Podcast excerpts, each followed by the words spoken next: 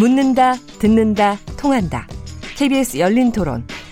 듣고 계신 청취자 여러분, 감사드립니다. 들으면서 답답한 부분은 없으신지요? 궁금한 점 있으시다면 함께 토론에 참여하시죠. 유료 문자 9730을 이용하시면 됩니다. 단문은 50원, 장문은 100원의 정보 이용료가 있습니다. 스마트폰 어플리케이션 KBS 모바일 콩을 통해서도 무료로 참여하실 수 있습니다. KBS 열린 토론은 언제나 열려 있습니다. 듣고 계신 KBS 열린 토론은 매일 밤 0시 5분에 재방송됩니다. 네, KBS 열린 토론 오늘 주제가 흥미로워서 그런지 문자 많이들 보내주셨습니다. 콩으로 황영구 아이디 쓰시는 분, 병역 자원도 줄어드는 구조에서 병역 특례는 폐지되어야 합니다. 국위 선양은 국민 개개인이 각 분야에서 다 하고 있는 것 아닌가요? 아, 그렇기도 합니다. 휴대폰 8075번님, 국위 선양이라는 단어 자체가 OECD 가입국 대한민국에는 어울리지 않는 낡은 어휘라고 봅니다. 자칫 군대가 아무런 성취를 이루지 못한 나고자들이 가는 곳이라는 잘못된 인식을 불러일으킬 수 있기에 경역 특례는 이제 폐지되어도 좋다고 생각합니다. 휴대폰 2337번님, 운동선수와 연예인은 다르지 않을까요? 태극기를 달고 나라를 대표해서 참여하여 피땀 흘린 결과를 보여준 선수들에게 주는 병역 특례는 나쁘지 않다고 생각됩니다. 다만 국가대표 선발 과정에 악용이 되어서는 안 되겠죠. 콩으로 박명규 아이드님, 손흥민 선수가 대한민국의 국위 선양을 위해서 뛰었습니까? 개인의 용달을 위해 뛴 거 아닙니까? 냉정하게 봐야 한다고 생각합니다. 저는 제가 조금 감정을 넣어서 읊어봤습니다. 휴대폰 6595번님, 군면제 찬성합니다. 그리고 병역 특례 제도를 다른 영역으로 확대하길 바랍니다. 다만 충분한 검증을 거치길 바랍니다. 그리고 병역 기간도 줄이지 말고 2년 이상 하게 되면 남녀 구분 없이 가산점을 주어야 한다고 봅니다. 아, 네. 여러 흥미로운 의견들을 많이 보내주셨습니다. KBS 열린 토론. 오늘 반복되는 병역 특혜 논란, 그 개선 방향에 대해서 토론하고 있습니다. 박노준 교수님, 정희준 동아대 교수님, 최동호 평론가님, 박동희 엠스플 뉴스 기자님, 네 분과 함께하고 있습니다.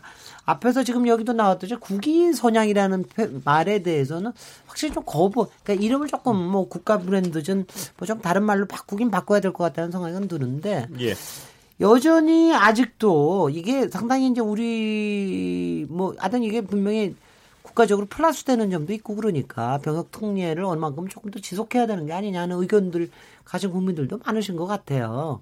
그래서 이거를 얼마큼의 좀 이제 좀 개선하는 방향을 해야 되겠다 하는데 일단은 이 얘기부터 한번 해보죠. 지금 이제 요번에 나오니까 자꾸 우리가 오늘 스포츠 부분만 모였지만 사실 예술계에서도 이 얘기가 나오고 있고 특히 여태까지는 이제 이른바 클래식 예술에서는 이게 다 적용이 되는데 사실 요새 국가 브랜드는 대중예술에서 더 올라가는 거 아닙니까? 그럼 왜 대중예술은 빼냐 이런 얘기도 나오고 그러는데 이런 범위를 넓히자고 하는 이런 의견에 대해서는 어떻게 생각하시는지 아, 요, 요번에는 박동희 기자님부터 네. 먼저 얘기해 볼까요? 네, 저는 충분히 공감을 하고요. 오히려 제가 해외에 나가게 되면 네. 너 방탄소년 나라에서 왔구나. 이런 얘기는 제가 들어봤어요. 오, 그래요? 그리고 방탄소년단의 전 세계 인기가 야구 대표팀, 축구 대표 손흥민보다 훨씬 높겠죠. 네.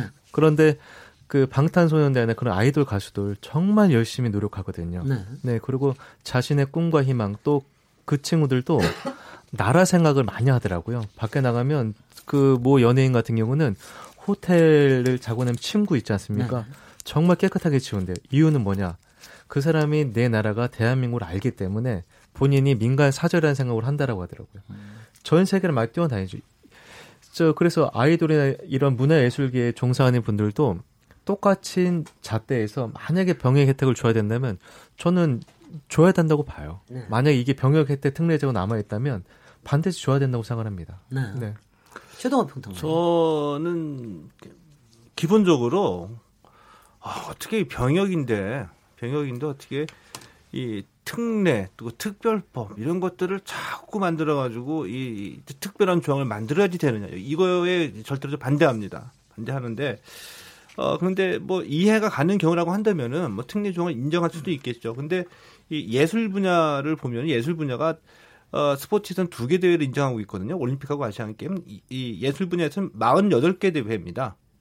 국제 대회가 41개고 국내 대회가 7개. 스포츠보다는 분야가 많으니까 이럴 수밖에 없는데 음악 미술 연구 무형 문화재 등등등등이 많이 있습니다. 그래서 그래서 이제 예술도 많이 게 논란이 되고 있거든요. 네. 그런데 지금 이 논의가 진행되는 과정 또 이슈가 확대되는 과정을 보면은 이 병역 특례 확대 쪽으로만 자꾸 얘기가 번지고 있는 거거든요. 네. 뭐냐면 손흥민이 국위 선양했다고 병역 특례를 받았다고 한다면 BTS도 마찬가지인데 왜 줘야 되지 않겠느냐? 누군 이런데 기준점을 잡아가지고 우리도 달라는 어쩌면 이익 이익 집단의 어떤 그 욕구처럼 분출되고 있어요. 근데 이것은 절대 바람직하지 않다. 네. 그리고 2020년쯤에는 이 현역병 입대 자원 어까지 감소해가지고 병무청에서는 이그그 그, 그 보충역 폐지까지 지금 검토하고 있다라고 하는데 이런 상황 속에서 이런 논란이 반복되는 것은 바람직하지 않다라고 보고요. 만약에 BTS 같은 경우에 병역 특례를 줘야 되는 어떤 그런 당위성 같은 것들이 인정이 된다라고 한다면은 현행 그 병역법상의 예술 요원들 그 대외 기준 이라든지 규정들을 검토해서 고칠 것 고쳐가지고 가야 되죠. 자꾸 이렇게 확대를 해, 어, 해나가는 경향이 짙어지다 보면은 군대 가는 사람 거의 없을 거라고 봅니다. 우리 방토희 기자님 기사 잘 쓰는데 일본에서도 많이 보고요. 이거 국위 선양이거든요. 저는 정의준입니다. 네, 저는 네. 지금 이제 확대를 얘기하시는 분들 있잖아요. 이번에 문제가 된 게 예를 들어서 이제 뭐 방탄소년단 얘기도 음. 나온 거고요. 이게 그래서 문제입니다. 이 문제를 논란이 끊이질 않잖아요. 십수년째 논란이 반복되고 있잖아요. 이 논란을 종식시키지는 못할지언정 그래도 줄여 본다면 어떤 방법이 있을까? 확대로 가면은 답은 절대 안 나오죠. 노답입니다. 음. 확대로 네. 가면 줄여야 됩니다. 그래서 네. 신체적 장애가 있지 않은 대한민국의 젊은 청년들이라면 모든 남성들은 군대를 갔다 와서 병역 복무를 이행을 하는 거예요. 이게 지금 보면 많은 분들이 방탄소년단 얘기도 하고 또 그 외에 다른 또 대중문화 그 이제 인물들을 얘기를 하시는데 이거는요 여론이라고 볼 수가 없죠. 엄밀한 네. 의미에서 여론이 아니고요. 이거는 팬덤입니다. 국가의 정책을 제도를 팬심에 의해서 절 결정을 하면 되겠습니까? 어, 아니, 이거는 아니, 좀 문제가 아니, 있고요. 근데 요거 예. 한 가지는요. 요건 확실하게 좀 정의를 해야 되는데 우리 아미가 화낼까 봐 제가 미리 얘기를 드리면 네. 우리 방탄소년단의 팬인 아미는 정확하게 얘기를 합니다. 여기서 이 논의에서 BTS 빼라. 예, 예, 예. 우리는 BTS 팬이지만 BTS 군대 가는 문제는 다른 문제다. 군대 갈 거 가고 또 노래도 잘해라. 이렇게 예. 하는 거예요. 이런 팬심입니다. 아, 그건 이제 그런 건 이제 훌륭하죠. 요새. 네. 근데 이제 요즘에 여러분들 한번 생각해 보세요. 그 대중예술 쪽에 있는 분들 그 유승민 씨, 스티브 유 네. 이후로 그 논란 이후로 많은 가수나 영화 배우들이 배우들이 군대에 갑니다. 네. 자원 입대를 합니다. 그러한 현상들을 보면서 많은 국민들이 흐뭇해하고 동의하고 응원하지 않습니까? 지금 이렇게 좋은 방향 쪽으로 막 가고 있는데 네. 여기에서 어, 대중예술 쪽 사람들, 대중문화 쪽 인물들을 다시 또 병역 특례에 포함시키자고 한다면 이 법은 이 제도는 또 다시 누더기가 되는 것이요. 그래서 저는 스티브, 이거는 스티브 축소를 시켜야 된다고 생각을 합니다. 결국은 못 들어오게 한 지금도 입국 거부 되는 상태죠. 아 저는 예, 그렇고 빌보드 요번에 얘기 나오면서 그 얘기 생각나더라고요. 아니 싸이 싸이의 효과는요, 저 라오스의 오지 마을에 가서 강남 스타일 같이 불렀습니다. 그 마을 사람하고. 제가 깜짝 놀랐어요. 마지막에 막 울려 퍼지는데 강남 스타일 나와가지고 그, 그 오지 마을 사람들이 같이 부르더라고요. 그런데 그런 빌보드 차트 2위 했습니다. 근데 우리 싸이는 두 번 갔다 왔잖아요. 네. 아, 본인이 잘못해서 갔다 그러니까 본인이 잘못 그러니까 네. 그런 게 바른 사회라고 저는 이제 조금 생각이 드, 제가 뭐 이런 생각을 했습니다. 뭐 BTS 우리, 방, 네, 네, 예, 예. 박당희 기자. 네, 방탄소년단도 해 줘야 되지 않냐. 뭐 그런 얘기도 귀담아 들었다고 말씀드렸던 이유는 하나예요. 뭐냐면요. 정혜준 교수님께서 답을 주셨는데 자꾸 정치인들이 나와서 누더기 법을 만들어서 그러거든요. 네. 이게 병역법이 확고부동하고 아까 말씀드린 일관성이 있었다면요. 왜 이런 얘기가 나왔겠습니까? 그런데 또 한 번 누구 어느 정치인이 또 BTS를 건드린 거 아니에요. 저는 BTS 팬들마도 만도 못한 정치인들과 체육 체육 관계자들이 이렇게 만들었다고 봐요. 그분들처럼 일관성이 있고 자 노래도 잘하고 군대도 가라 했으면은 야구 대표는 마찬가지죠. 네. 야또 야구도 잘하고 그리고 공정하게 해라 했으면 음. 이런 일 안 터지잖아요. 이, 이 네. 집에서 박노준 교수님 나오실 때 됐습니다.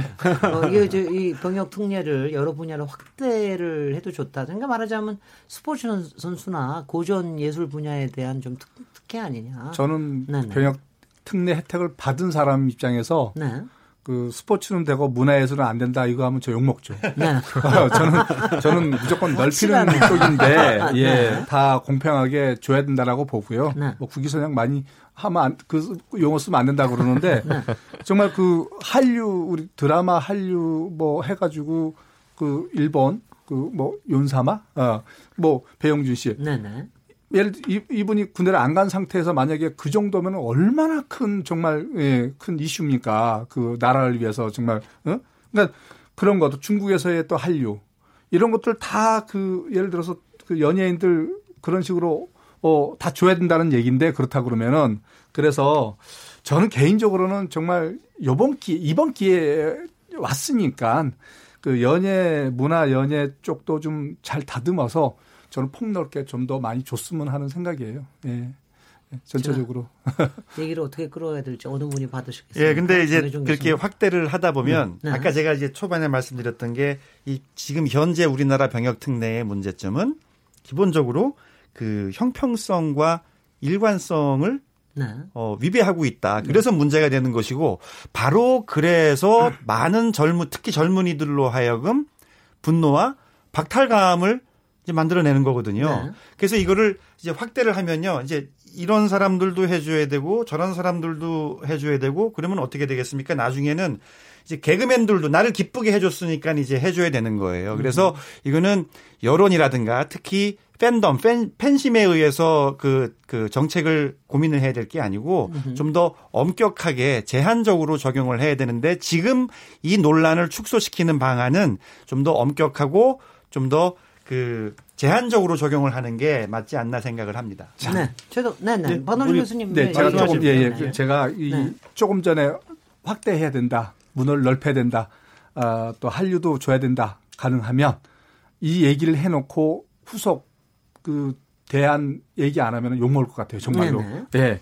그래서 어, 좀 이릅니다만은 어, 그렇다고 예, 예 그냥 예입니다. 네. 이렇게 해달라는 건 아니고 예인데 예를 들어서 요번에 에, 그 국가대표 선수들 야구 대표 선수들 그 무임승책이 나오고 혜택 받았단 말입니다. 그러면 오케이 혜택 받았으면 군대 안 가면 2년간 2년간이 아니고 연금을 포기해라 예를 들어서 음흠. 지금 교육 혜택 받고 연금 받지 않습니까? 네. 그 다음에 2년 동안 구단에서 연봉 받으면 뭐 5억이 될지 10억이 될지 얼마가 들어올지 더 추가로 수입이 생길지 모르는 거지 않습니까? 음흠. 그러면 오케이 병역을 혜택을 받았으니 연금을 포기해라 음흠. 라든지 음흠. 2년간 군대 가 있는 동안에 들어오는 연봉의 반을 국가에 병역세를 내라 또는 연예인도 마찬가지로 만약에 많은 수입이 생기게 되면 오히려 경제적으로 나라에 도네이션 하는 거예요. 으흠. 그 기간 동안에 벌은 돈을 말이죠. 으흠. 예를 그러니까 여러 가지 그런 안이 이제 후속적으로 이제 줄줄이 나와야 되겠죠. 그러니까 저는 이 여기서 말씀드리고 싶은 것은 그냥 무조건 문어 넓혀라. 뭐 한류 다 줘라. 이거 이건 아니라는 거예요. 네, 오해하지 마시라는 얘기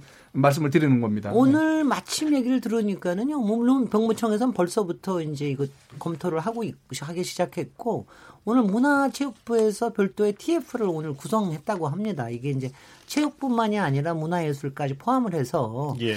어떻게 이걸 개선을 해야 될지 TF를 만든다고 그러던데요. 오늘 만들었다고 그러거든요. 어떻게 보세요? 어, 네, 최동원 평론가. 근데 저는 조금 더 깊이 생각을 해보면 해외 사례들도 많이 있죠. 근데 정반대의 사례입니다. 그러니까 싱가폴처럼 싱가포르처럼 우리가 이제 강소국이라고 부르는 나라들이 있죠. 네. 이런 나라들은 절대 예외가 없습니다. 그래서 올림픽 금메달 딴 수영 선수에게도 2020년까지만 연기를 해주고 네. 그 끝나면 분명히 입대를 하라고 요구를 했고요.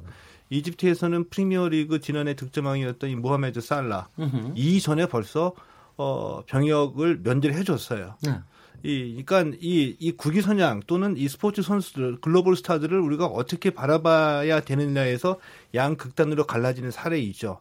근데 때문에 병역 특례를 확대해야 되냐 축소해야 되냐 그리고 어떤 국위선양의 기준을 어떻게 잡느냐의 문제는 굉장히 기술적으로 스포츠에서 테크니컬하게 어떤 대회가 중요하고 선수들 선수의 생명을 어떻게 관리해야 되고 이런 문제가 아니라 기본적인 출발점은 우리 사회의 공정성과 우리 사회의 정의를 생각해야 되는 문제라고 봅니다. 네. 우리가 앞으로 어떻게 살아갈 건가. 저 봤을 때 저는 어, 우리 역사를 보면서는 우리는 리더십의 나라가 아니라 우리는 팔로우십의 나라라고 저는 생각하고 있거든요. 이게 굉장히 저는 좀 서운해요. 그 위기가 있을 때마다 리더십은 언제나 부재였고 백성들이 민중들이 이 나라를 지켜왔습니다. 이, 이, 런 속에서 병역 특례 제도를 논란을 거듭하고는 있지만 기본적으로는 우리 사회의 우리 사회의 정체성과 우리 사회가 바라보는 이 사회적 정의를 바라보면서 이 얘기를 해야 된다라고 보거든요. 때문에 이 병역특례랑 이, 문체부에서도 TF팀이 가동이 되고 또 이 병무청에서도 손을 푼다고 얘기했던 것은 아마 제가 짐작컨대는 축소라는 쪽으로 가는 것 같, 같거든요. 이런 상황 속에서 그냥 이게 어, 어떤 분야, 예술체육 분야, 또 대중문화예술 분야, 또 다른 분야 이런 것들을 따지기 전에 깊게 생각해 볼 것은 우리 사회의 사회적 정의라고 봐요. 예. 하여튼 이 형평성과 공정성의 문제가 어, 아, 사실 최근에 와서 굉장히 심, 아주 심각하게 음. 제기가 되고 네. 있어요. 네. 가령 뭐 올해 초에 그 북한하고 같이 저 단일팀 만든다고 했을 때 그때도 음.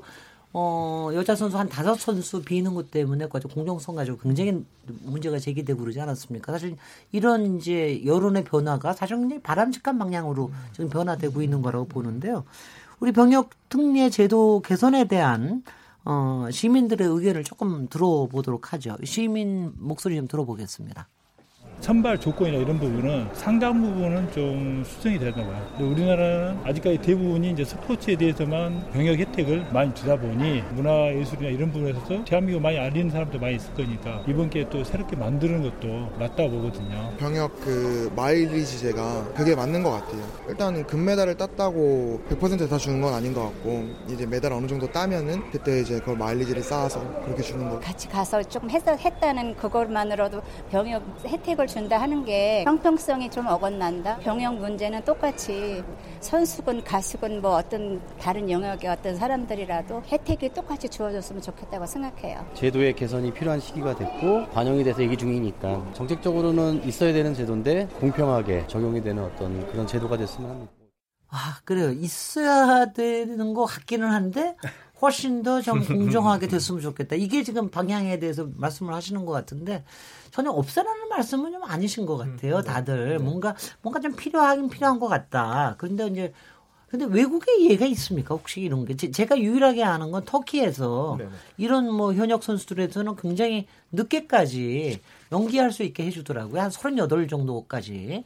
뭐 그런 거 외에는 제가 별로 들어본 바가 없는데 외국의 예들은 어떻게 합니까? 저 OECD 37개 네네. OECD 37개국 회원국 가운데 이제 저 이 징병제를 쓰고 있는 나라가 13개국인데요. 네, 우리나라처럼 금메달 땄다고 병역 혜택을 주는 나라는 단 한 나라도 없습니다. 네. 갑자기 이상해지는데. 네.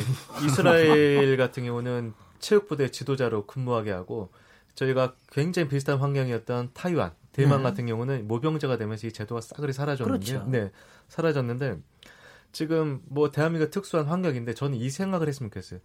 아무리 남북 지금 화해 모두가 조성이 돼도 우리는 명백한 분단 국가잖아요. 네. 그러니까 저는 이 병력 이 법을 축소하던 하던가 대체 복무제 필요하다는 이유가 저도 스무 살 때 군대 가기 싫었거든요. 전 군대 가면서 여자친구도 잃고 다 잃었어요. 네. 여자친구 말고 여자친구 말고 또 뭐 잃었어요? 아니, 알고 싶네요. 그보다 큰 게 있습니다. 네. 네. 저도 많은 희생을 했거든요. 네. 아마 지금 젊은이들이 마찬가지일 거예요. 네. 네. 마찬가지인데 그 젊은이를 보기에 나도 갔는데 넌 안 가가 아니라 음. 나는 갔지만 너희는 그래도 공정하게 빼야 되지 않니? 이런 음흠. 생각인 것 같아요. 음흠. 그래서 저는 개인적으로 어, 전 세계 이 하나밖에 없는 병역을 거래해서 이 금메달의 거래 가치가 이 병역인 건 잘못된 것 같고요. 네. 병역 이 특례를 대폭 축소하거나 네. 아니면은 가장 바람직한 거는 대체 복무. 네. 이게 바람직하다고 봅니다. 네. 네네. 어, 사실 저희가 대체복무제, 저 증명 거부에 대한 대체근무제, 대체복무제가 나온 것도 지금 얼마 안 됐는데요. 뭐 이런 여러 가지를 생각할 수 있을 것 네. 같습니다. 네. 박노진 교수님 너무 성급해하실 예. 거 없습니다. 손 드시면 다 기회 드립니다. 네. 네. 박노진 그, 교수님. 네, 우리 박동희 네. 기자 얘기에 네. 조금 부연 설명 드리자면은 네. 그리스에서는 35세 이상은 1,120만 원 내면은 면제예요. 그리고 터키는 30세 이상 외국에서 3년 거주하게 되면은 네. 1,830만 원 내면 병역 면제예요. 누구나요? 병역세를. 아, 네, 네. 누구나. 누구나. 아, 근데 그건 심사를 네, 통합니다. 심사를. 예, 예. 그런데 네. 이제 제가 왜 이 얘기를 드리냐면은 네. 조금 전에 제가 말씀을 드리지 않았습니까? 안 중에 하나인데 네. 안 중에 하나인데 병역 혜택을 받게 되면 그러면 그 경제적으로 금전적으로 그런 포기하는 게 있어야 되는 거 아니냐. 네. 그런 게 어떻게 보면 형평성에 맞지 않느냐. 네. 덜좀 그 어떻게 보면은 국민들이 청년들이 소외감을 느끼지 않느냐. 네. 이제 이런 뜻을 이제 예, 말씀을 드린 것이고요. 네. 조금 전에 이제 방송 여러 그 국민들이 또 시민들이 예, 좋은 얘기를 해 주셨는데 좀 더 그 투명하지 않았기 때문에 지금 다 하는 것이거든요. 네. 이번에 야구 국가대표 선발 때문에 이 사단이 난 거 아닙니까 사실은. 음. 예, 예. 그런데 더 커, 커졌죠. 문제가. 예, 커졌죠. 네. 예. 그래서 어, 이 부분을 정말 이번에는 그냥 대충 하지 말고 TF팀도 제대로 꾸리고 정말 수많은 공청회 회의 토론 거쳐서 해야 된다라고 예, 정말 다시 한번 이 자리에서 얘기를 예, 하고 싶네요. 네. 어떻게 보세요? 지금 정희준 교수님 지금 말씀하시는 그런 여러 가지 안들에 대해서 그거에 네, 대해서 네, 한 가지 사례를 네. 말씀을 드리고 싶은데 2013년에 병무청에서 그래서 포인트 제도를 만들어냈어요. 검토했던 적이 있죠? 어, 안까지 만들어냈었습니다. 아, 네, 네, 네. 근데 그, 그, 게 이제 좀 이경 회장, 최욱 회장이 얘기했던 이 마일리지 제도하고 이제 똑같은 개념이거든요. 단어만 달라지고요. 근데 어떤 일이 벌어졌냐 하면은 어, 이 병무청 안을 보면은 어, 100점을 받으면 이제 병역 특례를 적용을 해줘요. 음, 근데 이 올림픽 금메달은 120점이고 아시아 경기, 아시안 게임에서 금메달은 50점. 그, 세, 그, 그 전에 적용되지 않았던 세계 선수권 대회에도 이 점수를 줬어요. 네. 근데 병무청안을 이렇게 만들어 놨는데 체육계에서 굉장히 반대를 했죠. 반발, 네. 반발한 이유는 딱 하나입니다. 아시안 게임 금메달 점수가 50점이기 때문에 음. 아시안 게임 금메달 두 개를 따야 되기 때문에 음. 음. 반대를 해가지고 이게 이제 무산이 돼버렸죠. 네, 네. 근데 여기에서 보면은 이때에 이미 이 아시안 게임을 통해서 병역 특례 논란이 불거진 때였었거든요. 네네. 그러면 체육계에서 시대적인 상황이랑 여론의 분위기 그리고 스스로 이 국위선양에 퇴색해져가는 의미, 이 시대의 국위선양은 뭔가 이걸 조금만 깊이 생각해 봤다라고 한다면 체육계가 먼저 개선안을 체육계에 유리한 쪽으로 만들어내서 먼저 제시했었으면 오늘과 같은 일은 벌어지지 않았을 수도 있었다라는 네. 좀 아쉬움이 있, 있죠. 그래서 아까 우리 박노준 교수님이 이제 이, 이 오늘날의 사단이 야구 대표팀이라고 얘기했고요. 그 전에 저도 이제 야구 대표팀 때문에 이제 벌어졌다고 얘기했는데 이 소탐 대실에서 이 지경까지 지금 오게 된 것이다라는 예. 말씀도 드리고 싶어요. 예, 네, 네. 정해준입니다. 네. 예. 그러한 측면에서 보면 사실 체육계가 반성을 많이 해야 됩니다. 그러니까 그 그런, 포인트제를 문체부가 내놨음에도 불구하고 체육계가 반대했던 얘기 이유는 바로 이제 최종호 평론가님 말씀하신 것처럼 아시안 게임 때문에요.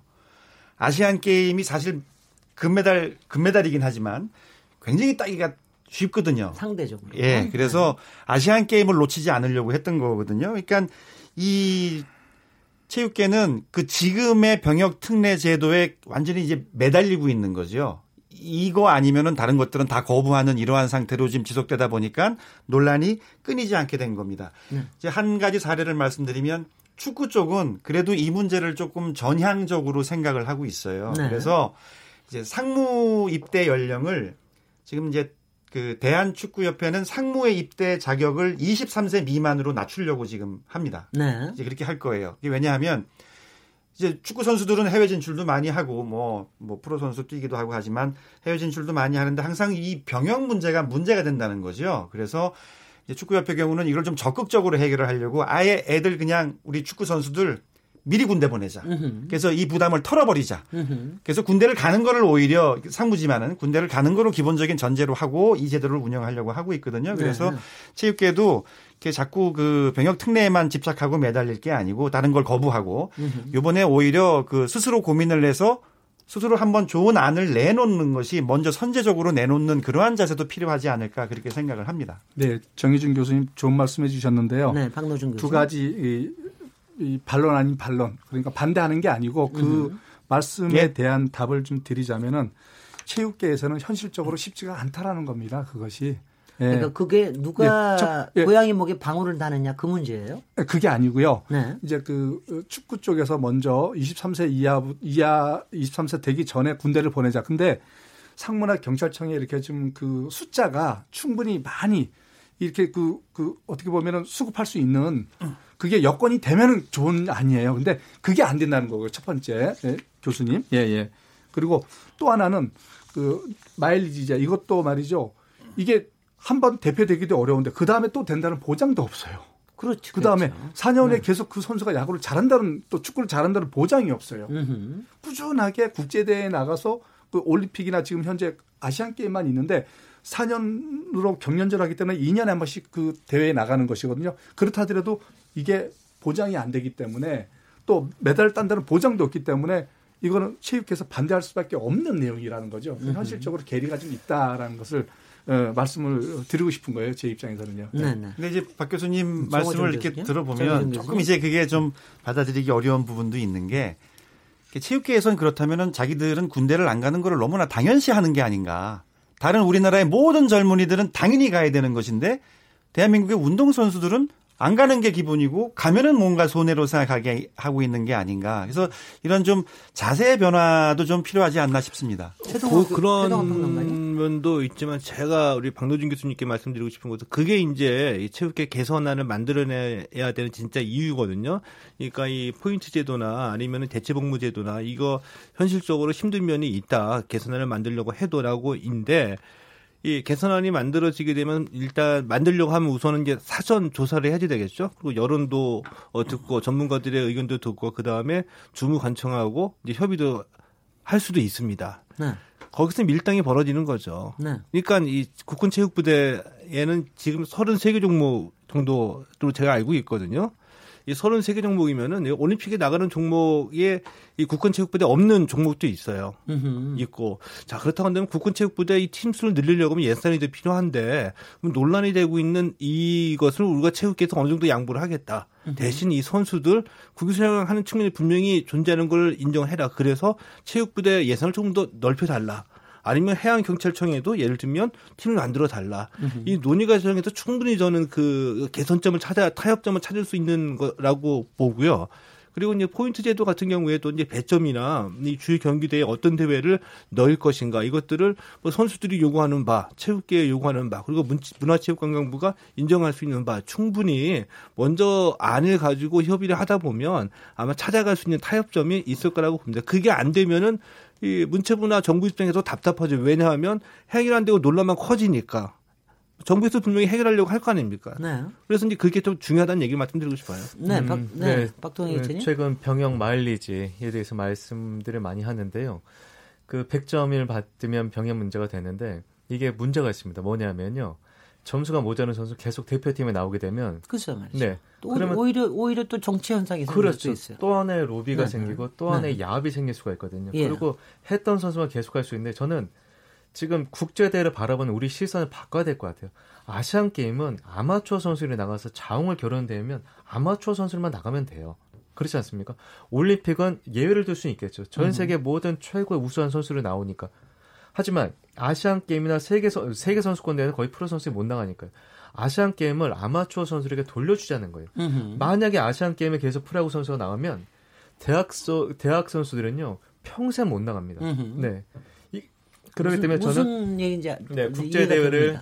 네. 이 바라보는 시선이 바뀌자고 두 번째는 저는 음흠. 체육계가 너무 너무나 한심한 조직이라고 생각하는 게요. 맞습니다. 본인들의 요구 사항이 병역 면- 혜택이라고 한다면 본인들이 안을 내놔야죠. 그런데 본인들이 안을 내놓지 않아요. 무슨 안을 내놓으면은 대표 선수들의 사기가 떨어진다. 대표 선수들이 군대 안 가려고 운동하는 건 아니지 않습니까? 음. 아주 한심한 소리들만 하고 있고 저는 세 번째는 뭐냐면요. 저는 그런 방금- 말씀 하셔도 되는 거예요, 기자님? 저는 기자이기 때문에 할 수 있다고 봅니다. 네. 평소에 많이 합니다. 네, 네. 세 번째는 저는 만약에 병역을 돈으로 사게 되면 이건 이건 제 이건 또 다른 기부금 입학이죠. 음. 네. 신성한 국방의 의무를 돈 주고 산다. 저는 이 나라가 망하지 않는 그런 일이 절대 있어서 안, 되고 생각, 안 된다고 생각을 합니다. 어떻게 아, 보면 오- 어, 오해했는데요. 예, 예. 메달 네, 딴. 선수, 네. 메달 딴 예, 선수 예, 안에서니까는 그거는 저는 메달 딴 네. 선수도 왜 돈으로 병역을 삽니까? 말도 안 되는 얘기죠. 사는 게 아니라 네. 메달을 일부- 땄잖아요. 일종의- 일종의 네. 프로 선수는 포기를 해라. 네. 연금을 포기하든지 네. 연봉의 반을 도네이션 하든지 이 얘기입니다. 저는 이건 그게 그게 아니란 얘기예요. 그, 그 사람에 대한 행복 추원권을 그러니까 이거죠. 제가 왜 이 국제대회 비판을 보냐면요. 국제대회 나간 선수들은요. 애국심을 강요를 해요. 세상에 대한민국과 일본만 있는 용과 부상투혼입니다. 부상을 당했으면 운동하지 말아야 돼요. 쉬어야죠. 네. 부상투혼을 강요하는 거죠. 네. 지금 아주 저 저 최동원 예전 고 최동원 네. 감독님이 저랑 좀 가까웠었는데 네. 그분이 프로에서도 오래 못했던 부상 투혼이에요. 네, 네. 팀을 위해서 국가를 위해서 네. 어깨가 끊어질 때까지 해라. 어허. 결국 어깨 끊어서 오래 선수생 못했거든요. 아, 네. 예. 저는 이게 또, 또 하나의 저는 파시즘이라고 생각합니다. 그, 하시고요. 되게 터시네요. 그 네, 네. 마일리지 제도, 뭐 점수제라고도 하고 뭐 포인트제 그러기도 하는데요.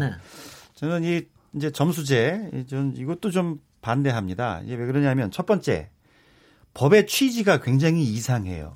이거는 그러니까 예를 들어서 이거죠. 음. 이 점수제를 만드는 게 뭐겠어요? 이걸 하자고 하는 이유가 군대 안 가기 위해서. 예. 어, 법이 제도가 생겼는데 그, 제, 아, 그 제도의 취지가 군대를 안 가기 위해서 점수를 열심히 쌓아야 되는 거예요. 음. 그러다 보면 또 이제 박동희 기자님이 방금 말씀하신 이런 부작용 그런 부작용도 생기게 되죠. 두 번째는 이것도 지금의 그 제도와 별다른 차이가 없어요. 음. 문제라는 측면에서는 뭐냐면 이게 이제 헌법의 기본 원칙이기도 한데요. 비례의 원칙이 있습니다. 그러니까 지금도 어때요? 아시안 게임 금메달을 따는 선수와 은메달을 따는 선수의 차이가 어떻게 되냐면 연금도 다르고 보상금도 병역 다르고. 면제와 병역 징집이에요. 군대 징집이에요. 천당과 지옥. 그러니까 자신의 어떤 행위에 따르는 그 보상이 너무나 극단적으로 벌어지는 거예요. 그래서 혜택을 받는 선수에게는 굉장히 좋은 제도지만 안타깝게 은메달을 따든지 올림픽에서 동메달에 실패하고 4위에 올랐음에도 불구하고 준결승에 올랐음에도 불구하고 동메달에 실패한 선수들 이런 선수들에게는 또 대다수의 우리나라의 청년들에게는 이건 어떻게 보면 굉장히 좋지 않은 법이죠. 그래서 이러한 그 비례 원칙도 계속 위배할 수밖에 없는 이러한 그 제도 그리고 취지마저도 좀 이상한 제도 음. 이런 것들 이런 제도는 저는 사실 법으로서는 존재해서는 안 된다고 생각을 합니다. 네, 차라리 박노주 교수님 지금 기회 엄청나게 드리고 있습니다. 네, 네. 1대 3이신 게그 이, 이따가 좀 자제하겠습니다. 아니, 과거에 우리 네. 야구계에서는요. 네. 그 육군, 공군, 해병대가 있어요. 육군은 이제 경리단이라고 그랬는데 그, 그 단절되는 것을 현역을 계속 그 늘려주기 위해서 축구 당시 야구가 대표적으로 종목으로 정부에서 말이죠. 어, 정책적으로 그렇게 그 이어주기 위해서 해가지고 충분히 이 수급과 공급이 됐, 던 시절이 있었습니다. 으흠. 오히려 지금은 그게 더 그, 그리운 거예요. 으흠. 차라리 군대 그냥 떳떳하게 가서 거기 가서 그 어, 상군에서 말이죠 열심히 하고 그리고 명예롭고 빨리 일찍 하고 나오는 것이 좋다라는 얘기까지 나올 정도로 군대를 무조건 안 가겠다 이건 아니에요. 우리 운동 그 스포츠 선수들 입장에서도 그러나 이 제도가 있으니까 이 제도를 이제 활용하자는 것뿐이지 그러나 또 활용하다가 이번에 이런 솔직히 사단이 났는데 이것을 이제 이번에 고치자는 거 아니겠습니까? 그래서 어 모든 것을 이 정책이 이번에 새로 짤 때 좀 그좀 좀 문을 좁게 하지 말고 국제 대회도 올림픽하고 아시안 게임 국한되지 말고 세계 선수권 대회도 좀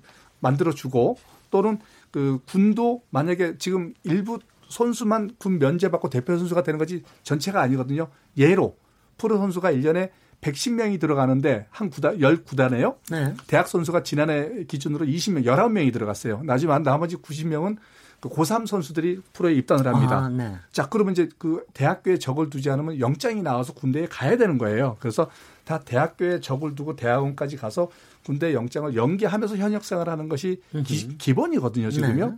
그럴 경우에 그러지 말고 그러면 이참에 아예 그냥 그 상군에서 말이죠. 그 상무 그, 그 육군팀 하나만 두지 말고 경찰청 상무하지 말고 해군, 공군, 그다음에 육군 이렇게 좀 더 그 비용은 이쪽에서 대더라도 말이죠. 음.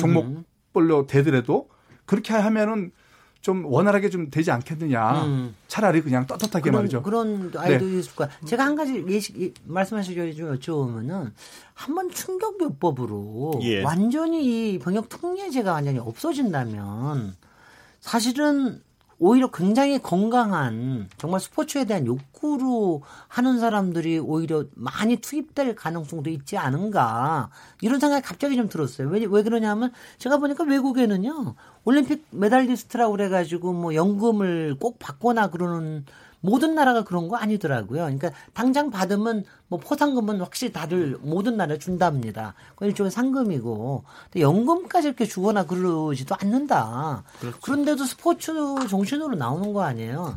근데 우리도 아예 이거 자체가 아니 왜냐하면 제가 제가 만약 선수 입장이라면 사실 만약 병역 특례제도가 있으면 그거를 어떻게 활용 활용하고 싶은 생각이 어떻게 안 나겠습니까? 나죠.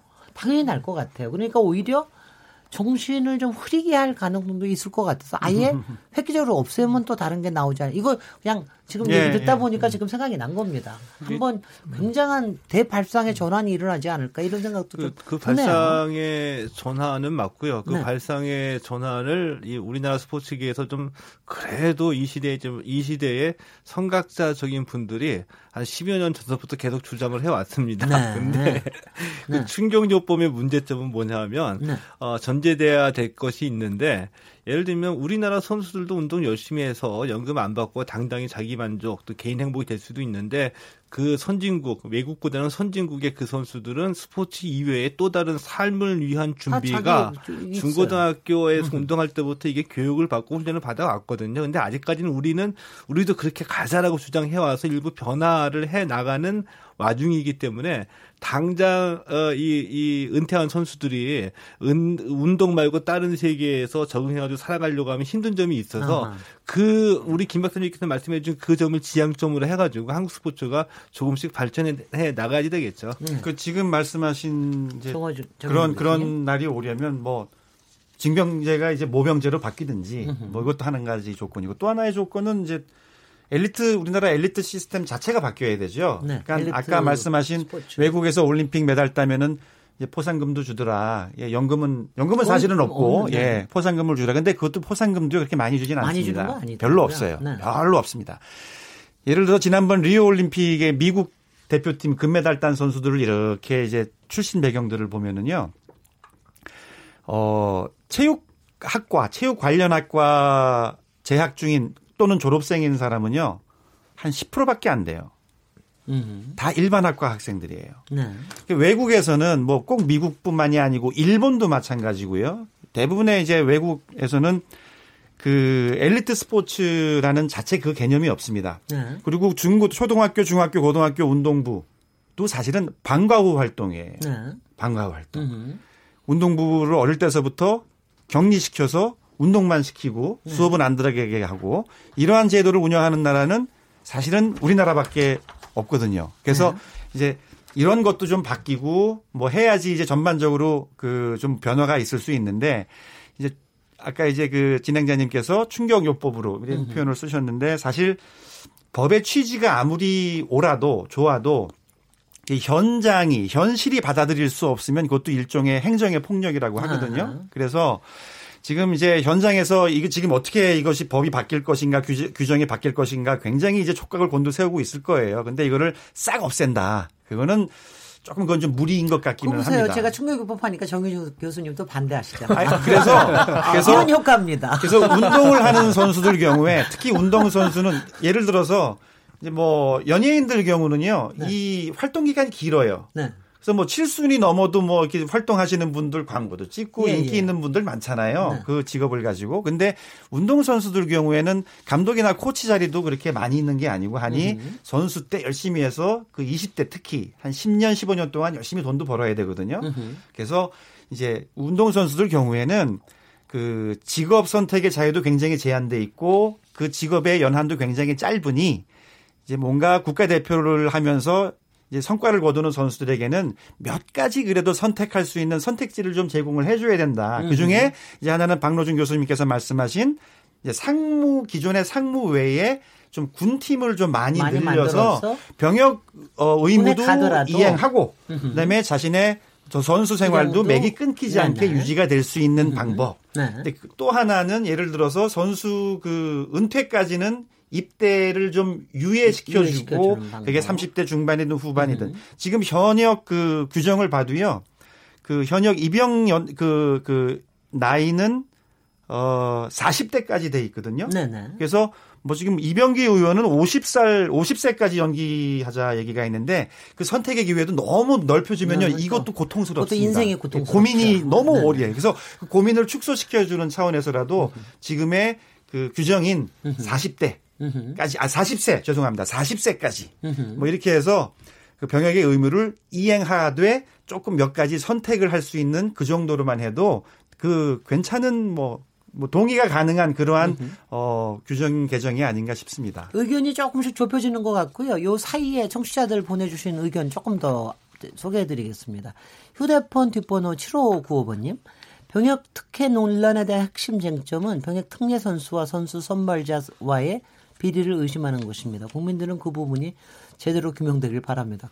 궁금해들 하시네요, 정말. 휴대폰 8490번님, 스포츠를 통한 국위 선양이란 단어는 정권의 정통성을 의심받던 집권 세력들이 국민의 관심을 스포츠로 돌리던 시대에 부르짖던 용어입니다. 용어부터 바꿔야 한다고 봅니다. 휴대폰 1157번님, 병역 특례를 부여하는 건 찬성하는데 특혜 논란을 제거하기 위해 사후 승인제를 도입하면 어떨까요? 휴대폰 1944번님, 국방 의무는 대한민국 남자라면 누구나 완수해야 합니다. 면제는 없어야 하고 국위를 선양한 사람은 40세 이후라도 공익 요원으로 반드시 복무를 완수해야 한다고 생각합니다. 여러 가지 이제 방식을 고민하시는 분이네요. 콩으로 김광수 아이디님 공평성을 놓고 생각할 때 여타 다른 종목의 여자 선수들은 병력 혜택에 준하는 혜택이 있는지요? 이 질문은 저도 던지고 싶지만 제가 아까 바, 로 요 프로그램 시작하기 전부터 질문했었습니다. 김연아 선수는 하나도 받으신 게 없는데요. 두 번이나 땄는데도. 네, 그냥 이 얘기는 여기서는 더 이상 하지 않도록 하겠습니다. 남은 시간이 얼마 안 남아서요. 앞에서도 이제 중간중간 얘기를 하셨습니다. 괜히 정치권이 쑤셔서 또 그 팬심들을 막 이용을 해가지고 막 저기 뭐 여러 가지 남용하고 또 새로운 제도 만들고 그래서 이게 더 많이 흔들렸다 이런 얘기 하셨는데 지금도 사실 또 정치권이 또 다시 흔들리고 계시는 것 같아요. 네. 그래서 남은 시간에 어, 지금 이번에는 이제 이른바 논란, 논란이 굉장히 강하게 되, 니까 뭐 개선까지 가면 좋잖아요. 개선까지 가도록 하려면 정치권이나 체육권이나 아니면 문화예술권에서도 어떤 과정을 통해서 어떤 움직임을 통해서 제도 개선까지 가야 되는지 그 얘기를 잠깐 해보시도록 하죠. 박노중 교수님. 네. 네. 그 우리가 그 사실 종합 대회에서 어 많은 종목에서 금을 따고 있습니다만은 어 특이한 점이 하나 있습니다. 프로가 있는 종목과 프로가 없는 종목이 있어요. 예. 거기서 대체적으로 보면은 어, 프로 있는 종목들이 기량들이 많이 또 발전을 하고 강합니다. 국제적으로 보면은요. 예, 그래서 이번에 그 TF팀이 또 오늘 구성이 됐다 그러니까 프로와 아마의 좀 차이도 좀 생각하고 어, 염두에 두고 아마 그 새로운 룰을 만들면 좋지 않겠느냐. 그러니까 투명하고 뭐 형평성 두는 거는 뭐 당연한 거고요. 국민 네. 정서라든지 특히 우리 그 오늘 그 정희준 교수님 주장을 많이 하셨습니다만은 일관된 룰이 굉장히 중요해요. 네. 자꾸 그 저도 어 가능하면은 좀 그 일관되게 하려는 생각을 가지고 있는데 뭐 올리 저 월드컵 뭐 4강 들었다고 주고 WBC 4강 들었다고 주고 예, 혜택을 주고 이런 거는 아니라는 거죠. 네. 예, 이제 나머지 이제 그 모병대 모병제 갈 때까지 멀리 거시적으로 보고 이번에 룰을 만들었으면 싶, 하는 어, 그런 그 바람을 어, 비칩니다. 예. 네. 최동원 평론가님. 예. 그래서 정치권에서 하도 이렇게 위원들마다 막 뭐라 그러는 거 어떻게 생각하세요? 또 뭐 국회 저기 문화예술 저 위원장님까지 나셔서 예. 여러 가지 얘기하시고 그러는데 그런 거 어떻게 생각하세요? 어, 정치인들의 감각이겠죠. 이 국민의 네. 지금 이슈가 어디에 가 있는지 잘 알고 있으니까 네. 정치적 계산을 때리고서 하시는 얘기들 많이 여태까지 있었기 때문에 네. 그렇기 때문에 오히려 지금도 해결되지 않고 혼란스러워진 면도 없잖아 있다고 합니다. 네. 네. 생각하고요. 어 그리고 이그 개선안 개선안과 관련해서는 이 포인트 제도 그리고 은퇴 후에 공익적 봉사 활동 또이 어, 군팀 창설 네. 여러 가지 얘기가 나오는데 뭐 상무나 상무나 이 군팀 창설도 현실적으로는 어려움이 있습니다. 지금 국군체육부대 상무도 예산과 현역병 입영 자원의 감소 때문에 이 종목팀을 계속 줄이려고 하는데 체육계의 반발 때문에 줄이지 못하고 있고요. 그렇군요. 어, 또 포인트 제도도 아까 지적된다고 지적이 됐던 것처럼 포인트를 채우기 위해서 선수들 간의 경쟁이나 로비 또 거기서 또 어, 어둠 속에 어떤 거래들이 발생할 가능성도 있다라고 네. 보고요. 근데 저는 개인적으로 제 개인적으로는 은퇴 후에 은퇴 후에 공익적 봉사 활동을 하는 것이 가장 바람직하다라고 봅니다. 네. 어, 이 그래서 이 이렇게 이런 제도가 도입이 돼야지 우리 선수들도 당당해질 수가 있거든요. 당당해질 수 있고 다만 이 은퇴 후에 공익 공익적 봉사 활동으로 그건 일종의 대체 복무나 마찬가지 예, 그렇죠. 네. 이 병역을 대신하는 선수들을 어떤 기준에 의해서 뽑아내느냐, 음흠. 선발하느냐의 문제에 있어서 앞으로 충분한 뭐 공론화 과정이 있겠지만 그 중에 하나 아시안 게임은 이제 빠져야 되는 것이 우리 시대의 수준이다. 음흠. 그리고 지금까지 혼란도 아시안 게임 때문에 많이 발생한 측면도 있거든요. 네. 그 기준에서는 아시안 게임이 좀 빠졌으면 좋겠다라는 생각도 좀 말씀드리고 싶습니다. 박동희 기자님. 네. 음, 어느 국회의원이 그런 말씀하셨더라고요. 손흥민 선수가 유럽에서 열심히 뛰고 난 다음에 어, 국위 선양을 한 다음에 학교 축구부나 유소년 클럽 아니면 선말에 가서 재능을 갖고 지도를 했으면 좋겠다. 선마을에 네. 가서 누구를 지도하시나요? 네. 제가 그분한테 여쭤보고 싶어요. 국회의원 끝나면 선마을 가서 봉사하시겠습니까? 봉사 안 하실 거예요. 네. 저는 이게 지금 대한민국 국회의원들의 격이라고 봅니다. 네. 아, 네, 아픕니다. 네, 이렇게 툭 던지고 나면 그 담당 공무원들이 어떤 노력을 해야 되는지 뻔하거든요. 저는 저 최동호 평론가님이 지적해 주셨던 건데 하나 동의하는 게 대체 복무가 되어야 되는데 지금 세상이 변해하지 않았습니까? 제가 옛날에 타이완을 취재했을 때 타이완에서도 모병자기 전에 고민했던 게요. 자, 군사 기술을 알리는 방법이 반드시 병영의 집체 훈련만이 아니라 요즘에 인터넷에서 모바일 발전했으니까 그런 식으로 군사 적으로 뭐 군에서 배우는 흔히 그런 것들을 좀 공유해 주고 그리고 저는 개인적으로 예비군 훈련 기간을 병역 이 혜택자들은 좀 늘리는 방향도 고민을 해봐야 될 것 같아요. 대신에 저는 뭐 대체 공부도 한 방법이고 또 하나는 박노전 저 교수님께서 좋은 말씀해 주신 게 제가 답답한 게 오늘 기사가 났습니다. 뭐냐면 네. 경찰청에서 운영하는 야구단이 올해부터 선수를 받지 않겠다라고 했어요. 아, 왜요? 어, 이제 의무 경찰이 네. 조금 조금씩 이제 폐지 수순을 밟고 있으니까 네. 지금서부터 선수를 안, 뺏, 안 받겠다. 아. 이건 큰 뉴스예요. 네. 지금 야구는 상무와 경찰 두 군데가 음. 있는데 음흠. 경찰 야구단이 없어지게 되면 상무만 남거든요. 음흠. 그럼 많은 선수가 이제 야구를 자, 잠시 중단을 해야 되는데. 도대체 야구에 뭐 했냐는 거죠. 네. 네. 경찰 야구단 없어진다는 거 뻔히 알면서 뭐 했냐는 거죠. 네. 거기다 또 이번 병역 이 혜택에 대한 논란에 단초를 제공한 게 야구잖아요. 네. 저는 예전 박, 저, 박 교수님이 활동하실 때처럼 예전에 군팀이 많이 있었거든요. 군팀이. 해병대도 있었고, 공군도 있었고, 군에 입대해서 이 선수들이 야구와 그리고 저 우리 군인들이 할, 흔히 하는 것들을 같이 병행하는 그런 시스템을 갖춰주는 거 좋은 방법이 실제로 프로야구에서 군대 갔다 온 선수를 잘하는 선수 많아요. 정말 많습니다. 오히려 못하다가 군대 갔다가 잘하는 선수 많거든요. 네. 그 선수들이 저에게 주는 메시지 뭐냐면 군에 갔다 오면 본인이 더 나은 인생을 살 수 있다는 우리에게 보여준 선수들이에요. 으흠. 그런 사람들이 더 각광을 받아야죠. 병의 혜택자들보다. 저는 지금이라도 스포츠계가 이런 군팀을 예산도 경찰 야구단 예산을 KBO에서 줘요. 네. 네. 이런 예산을 십시일반 고민을 해서 군팀도 많이 만들고 또 대체 복무가 무엇이 합당한가 으흠. 고민을 하되 병역 혜택은 저는 아주 축소돼야 한다고 봅니다. 네네. 네. 정의정 교수님. 저도 지금 박동혜 음. 기자님 말씀하신 것처럼 군대를 가게 되면 뭐 상무가 아니고 그냥 일반 병으로 가더라도 가게 되면 기량이 떨어진다. 그 근거는 사실 없거든요. 그러니까 체육계에서는 그렇게 주장들을 하시는데 저는 오히려 지금 사례로 들었듯이 갔다 왔더니 오히려 더 잘하는 선수 저 얼마든지 그 사례를 말씀드릴 수 있습니다. 그리고 네. 유명인들 유명 선수들 가운데 군대에 자원 입대해서 복무 마치고 들어와서 계속 뭐 챔피언이 됐던 사람들도 많이 있고요. 그래서 저는 기본적으로 뭐 연예계든 체육계든 예술계든 대한민국의 신체적 장애가 없는 모든 남성들은 군대 병역 의무를 완수해야 된다. 일단 음. 이거를 저는 기본으로 얘기하고 싶습니다. 그런데 이제까지 오래됐던 그러한 관행도 있고 하니 이제 체육계 경우에는 몇 가지 좀 선택할 수 있는 옵션을 주는 거죠. 그래서 미리 일찍 갔다 오든지 그걸 그걸 위해서는 상무든지 다른 군팀들을 조금 더 준비를 해야겠죠.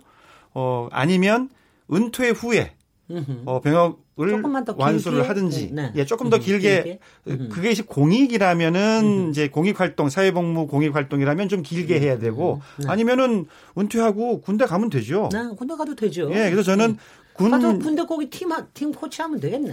예, 군대 생활 하면서 그렇게 하면 되죠. 그래서 어 군대는. 그냥 가는 거로 기본 전제로 해서 네. 어 제도 개설을 하는 것이 바람직할 뿐만 아니라 그것이 이 논란을 어 논란의 종지부를 찍을 수 있는 그러한 방안이라고 저는 생각을 합니다. 제가 이게 합당한 비유인지 어떤지 모르겠는데 제가 뭐저 일주일 전에 이태리 갔다가 이태리에 아흔다섯 살까지 저기 그 무대에 서서 노래를 부르시는 분이 계세요. 대단하다. 근데 그분이 하시는 말씀이 꼭 무대에 올라와서 노래를 부르는 게 중요하지 않다. 매일매일 호흡을 계속해서 하는 게 중요하다. 호흡을 계속해서 하고 있으면 노래를 불러야 될 때 노래를 부를 수가 있다. 이런 얘기를 하셔서 아 저도 많이 크게 배우고 왔는데 사실 운동 선수도 많은 경우가 물론 게임에 이 호흡을 확실하게 아는 것도 중요하지만 기본 기량 기본 운동의 기량 이거를 잃, 지 않을 수만 있다면 사실 군대 가는 게꼭 나쁘지 않을 수도 있는데 뭐 이런 생각도 좀 들어봤습니다. 제가 그냥 이거는 그냥 네. 바깥에서 하는 얘기니까 그냥 넘기십시오. 제가 요거 한 가지 마지막으로 시간 얼마 안 남았으니까 요거 한마디씩 하시면서 얘기 끝내도록 하죠. 지금 이제 뭐 할 수 없이 그냥 온 사막에서 시끄럽습니다. 지금 이제 체육계는 일종의 방어전 하시려고 그러는 걸 테고요. 아마 예술계 쪽에서는 조금 이걸 확대하고 싶어 할지 어떨지는 잘 모르겠는데 어, 문화예술부에서도 TF 만들고 병무청에서 TF 만들고 국회에서도 국회의원마다 여러 가지 얘기하고 그러는데 이게 어떤 과정을 통해서 의견 수렴이 돼야 되는 게 가장 좋을지 그런 과정에 대한 좀 제안들을 해주시면서 어, 마지막 마무리를 해주시면 좋겠습니다. 네.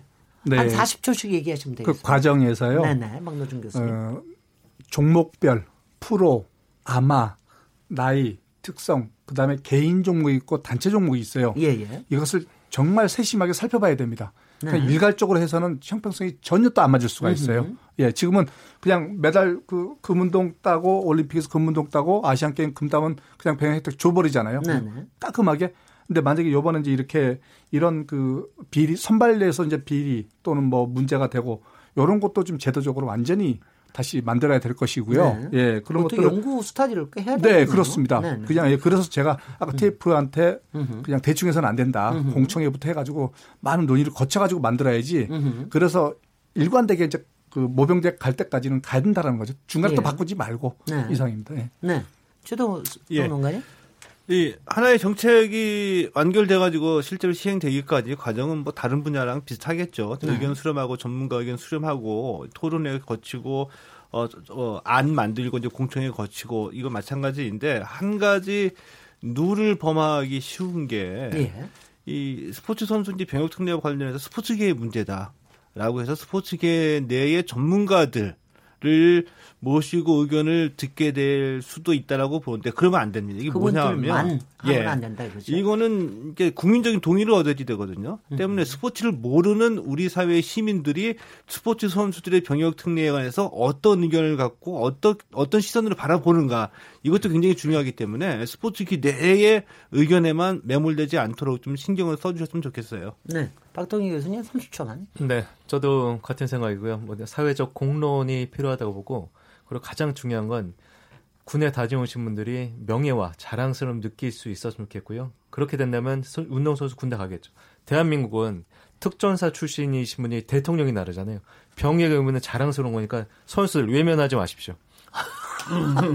네, 좋았습니다. 네, 네. 정희준 교수님. 예, 그, 이 지금 우리가 가지고 있는 이 병역 특례는 반세기 전에 만들어진 것이고 지금은 그 당시 만들어질 때에 취지와는 전혀 다른 방식으로 이것이 지금 어 가끔씩은 또 악용되기도 하고 그러죠. 그래서 이번에 대대적으로 손을 봐야 된다고 생각합니다.